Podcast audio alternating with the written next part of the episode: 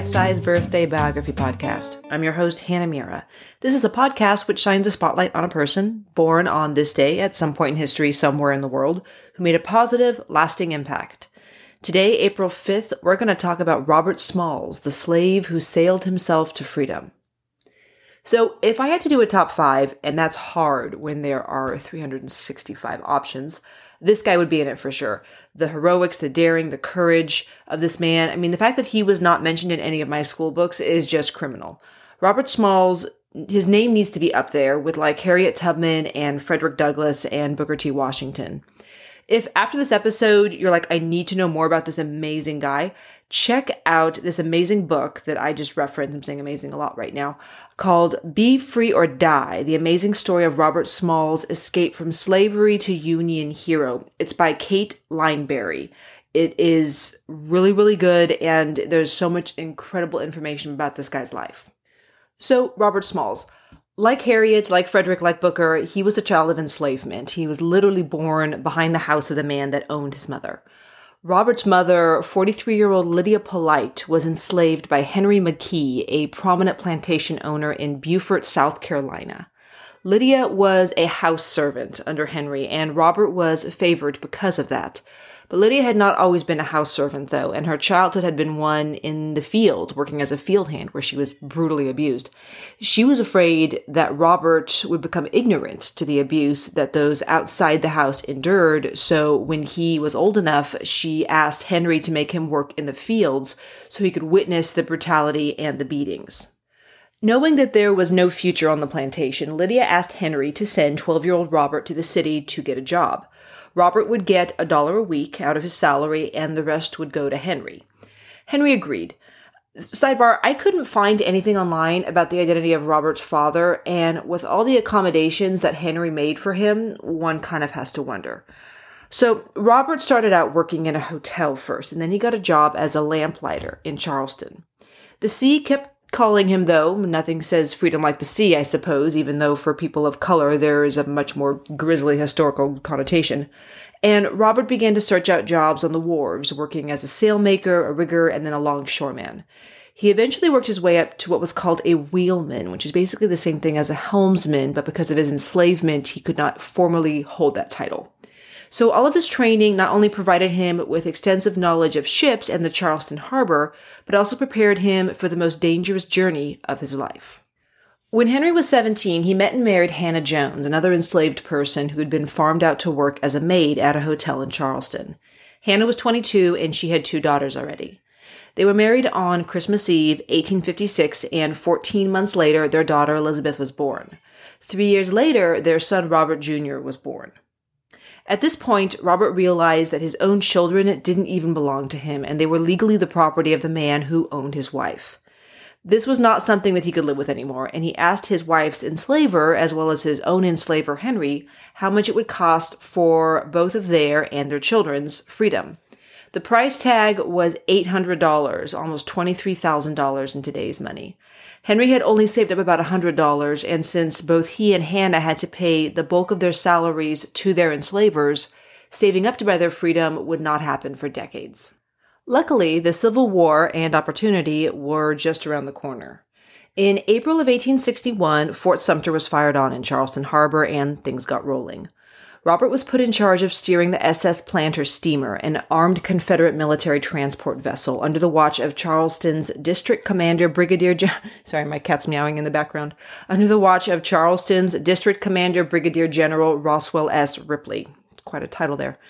Robert's duties were varied. He dropped off troops and supplies, he laid mines, and he surveyed uh, the waterways. All this work took him not only to every inch of the Charleston harbor, but also through the rivers and up the coasts of Florida, Georgia, and South Carolina. On the outside, Robert appeared content to fight to keep himself enslaved, and he soon earned the trust of the soldiers, the ship crew, and the plantation owners that he interacted with. But inside, he was hatching a plan. By April of 1862, he knew he had to at least attempt to get his family to freedom, even though the penalty for him was almost certain death and his wife and children could be split up. So he gathered together all of the enslaved crew on the boat, except for one guy who was a notorious loose lipped drinker, and he told them of his plan. The enslaved people who would be making this daring crossing with Robert and his family were Abram Alston, who'd be the wheelman during the escape, Samuel Chisholm, engineer Alfred Gourdine, Abraham Jackson, Gabriel Turner, and William Morris. Sorry, my cat's sticking his foot under the door. I should not be laughing right now. Um, engineer Alfred Gordon, uh, Abraham Jackson, Gabriel Turner, and William Morrison, who were all deckhands. Engineer John Small, who was no relation to Robert and his wife and daughter, and an Anna White and a Lavinia Wilson, who were either girlfriends or relatives of others on board. There isn't clear documentation on the relationship. But not everyone knew what they were going to be doing. Robert had made all the men swear that they would not say a word to their wives or girlfriends or kids about this before they set sail because they could not risk anyone finding out. So on the evening of May 12th, 1862, Smalls, the rest of the enslaved crew, and the three white crew members, Captain Charles J. Relyea, First Mate Samuel Smith Hancock and engineer Samuel Z. Pitcher sailed the steamer 10 miles southwest of Charleston to the Confederate post of Coles Island to pick up four large guns and bring them back to the Charleston harbor. They returned to the harbor where they took on ammunition and firewood. Night was beginning to fall, and Relyea, Hancock, and Pitcher were eager to get off the boat. They took off for the night, leaving the enslaved crew on board to guard it, which was common practice but technically illegal. Robert asked calmly if the crew could have their wives visit them for the night, and Captain Relyea said that would be fine as long as all family members were gone before curfew. The men's wives, children, and girlfriends arrived for a visit, they thought, and they were told that they were about to set sail for freedom. Robert's wife, Hannah, took it the most stoically, saying, It is a risk, dear, but you and I and our little ones must be free. I will go, for where you die, I will die. Her toddler Elizabeth, infant son Robert Jr., and her daughter Clara from her first marriage were with her. I could not find out the whereabouts of her other daughter. The other wives and girlfriends panicked. They began screaming and wailing, swearing that they would be caught and lynched. And at this point, since they were now complicit, they had no choice but to join. And Smalls made it very clear that even a peep out of them on board could jeopardize everyone's life. So the women and kids were tucked below deck. Robert put on the captain's hat, and the vessel pushed off into the early morning darkness. Just outside of the Charleston harbor, there was a massive Union blockade. If Robert could get there, they would all be safe, but between the blockade, just 10 miles away, and them were a number of obstacles. The way out of the harbor was dotted with heavily armed Confederate fortifications. The Charleston harbor was an important vein of medicine, supplies, food, tools, and even though it had been bottled up by the Union blockade, opportunistic blockade runners smuggling supplies in and out of the harbor. So everyone was on the lookout for someone Yankees, Confederates, slaves, supplies, smugglers. Smalls literally had to be someone different to everyone. So sneaking through just wasn't an option. It was dark, but it wasn't that dark. And the boat was big and old enough to be really noisy and it made a lot of smoke. So to sneak was certain death.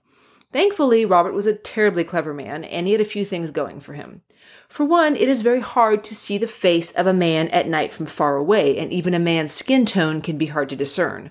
For another thing, he could physically pass as the captain, especially with his hat on his head. Most whites assumed that a black man would never dare to be so brazen. Third, Robert had been studying the way that Captain Relyea spoke and walked, and he had those things down pat. Only the guilty try to hide, so what could be less suspicious than obviousness? The Planter had only ever set sail with its three man white crew and its seven enslaved crew members. To pilot a vessel without its white captain and crew was something that Southerners thought a black man would not only never dare to do, but would also be too dumb to pull off. Thankfully, white ignorance and racism would work in Robert's favor here.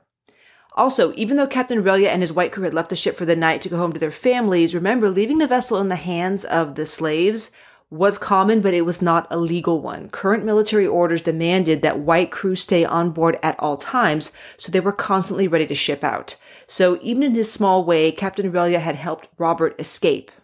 What Robert was about to do had never been done before. No civilian of any race had ever hijacked a Confederate vessel, filled it with enslaved people, and sailed it to freedom, turning over the ship and all of its guns to the Union as well. The fog began to thin, and Robert gave the signal. The ship cut through the cold harbor water, hoisting the two flags that Smalls and his crew hated more than anything the first Confederate flag, known as the Stars and Bars, and the flag of South Carolina. They passed a guard station who took note of the ships but assumed everything was status quo. Even a detective on the banks noticed the planter moving through the water and also raised no alarm. There were a series of forts on the way out of the harbor, the most formidable of which was Fort Sumter. From below, the women who were softly weeping and praying pleaded with Robert to sail the ship past the fort as far away as possible to avoid detection. But Robert knew that to do anything out of the ordinary would raise alarm bells. It was just after four o'clock in the morning, and the foggy darkness that had protected them was starting to thin. They were on borrowed time. Instead of swinging the boat wide from the 50 foot walls of Fort Sumter, Robert sailed up right below it as usual. He pulled the whistle cord, issuing the two long blows and one short one that was the Confederate passing signal. The sentry on the wall shouted out in way of a greeting, Blow the damn Yankees to hell or bring in one of them. Robert said, Aye, aye, and the SS Planter sailed past. One obstacle down, one more to go. As the ship charged towards the 174 foot, three masted Union Clipper onward, Robert had to flip from pretending to be a Confederate back to being a now almost free man. The crew on the planter hurriedly tore down the stars and bars and the South Carolina flag, as those meant almost certain death from a Yankee cannon, and they hoisted a large white bedsheet. However, a heavy fog was rolling in and it blended in with the white flag.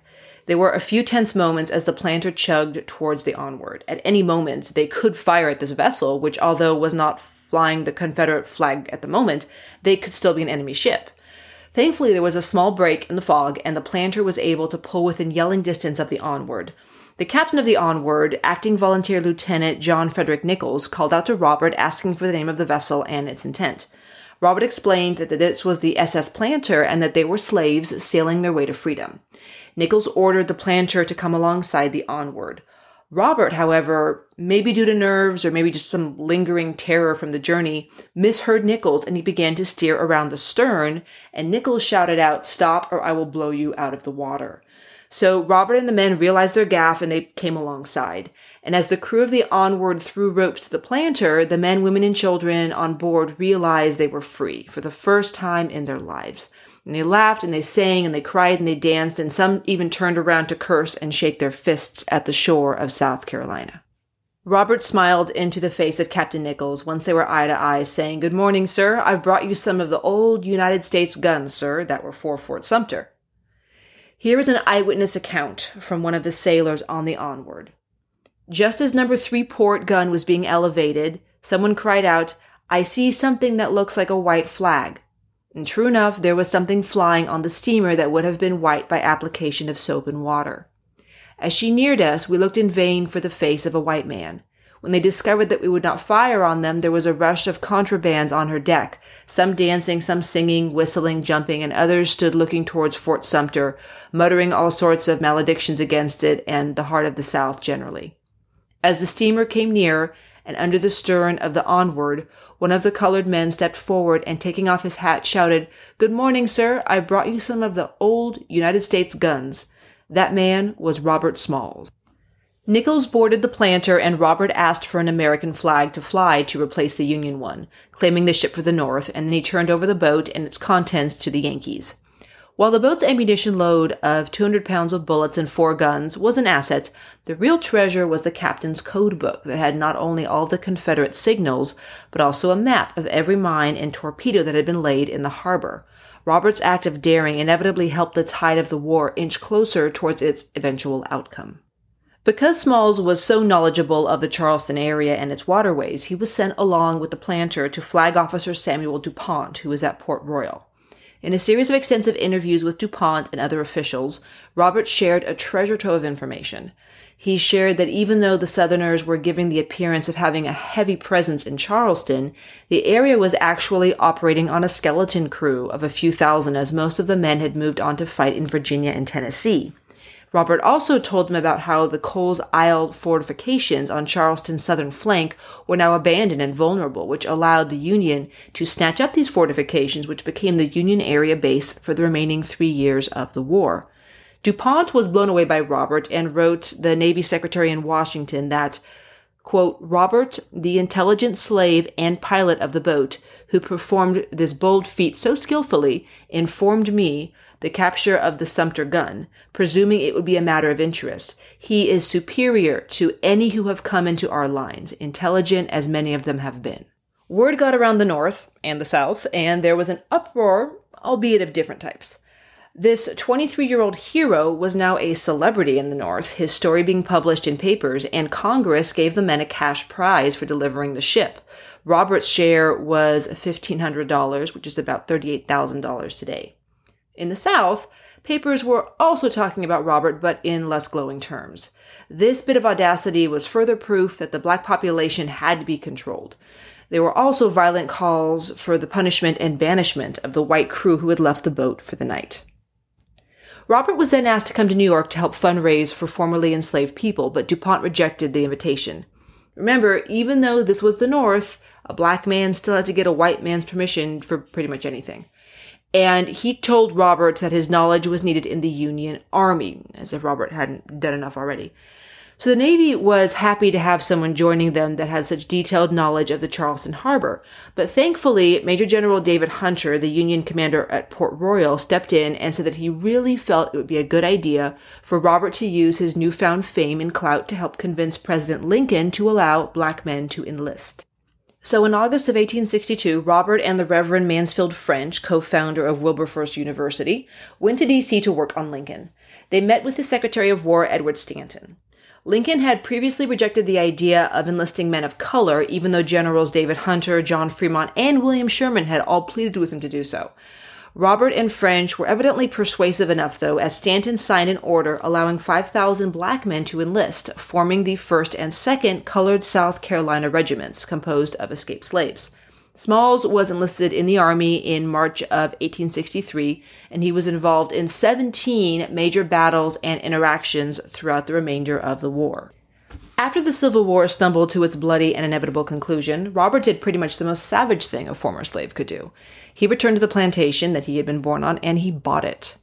511 Prince Street had come up for grabs after Union tax authorities seized it in May of 1863 due to unpaid taxes. Henry McKee, the former owner, who had enslaved Robert and his mom and so many other people, sued in court to get his house back, but he was not able to. And this court case was actually a precedent that would be cited for many years to come. The family settled into their new home, including Lydia, who was finally allowed to live in the house that she had served for so many years. Robert spent the next nine months finally learning how to read and write, as well as buying a two story building in town and converting it into a school for formerly enslaved children. In 1866, Robert dove into the business world. He got together with Richard Howe Gleaves, a businessman slash merchant slash lawyer slash politician, and they opened a store that would help newly freed men to get jobs. Things seemed to be going well all the way around, as in April of that year, radical Republicans were in charge of Congress, and they managed to shut up the vile President Andrew Johnson's vetoes, and they passed the Civil Rights Act, the first U.S. federal law to define citizenship and affirm that all citizens are equally protected by the law. Two years later, this would lead to the creation of the 14th Amendment, which extended full citizenship to all Americans regardless of race. Sidebar, there is a great series on Netflix right now called Amend, all about the 14th Amendment. I just started it, but it is amazing, so definitely check it out if you get a chance.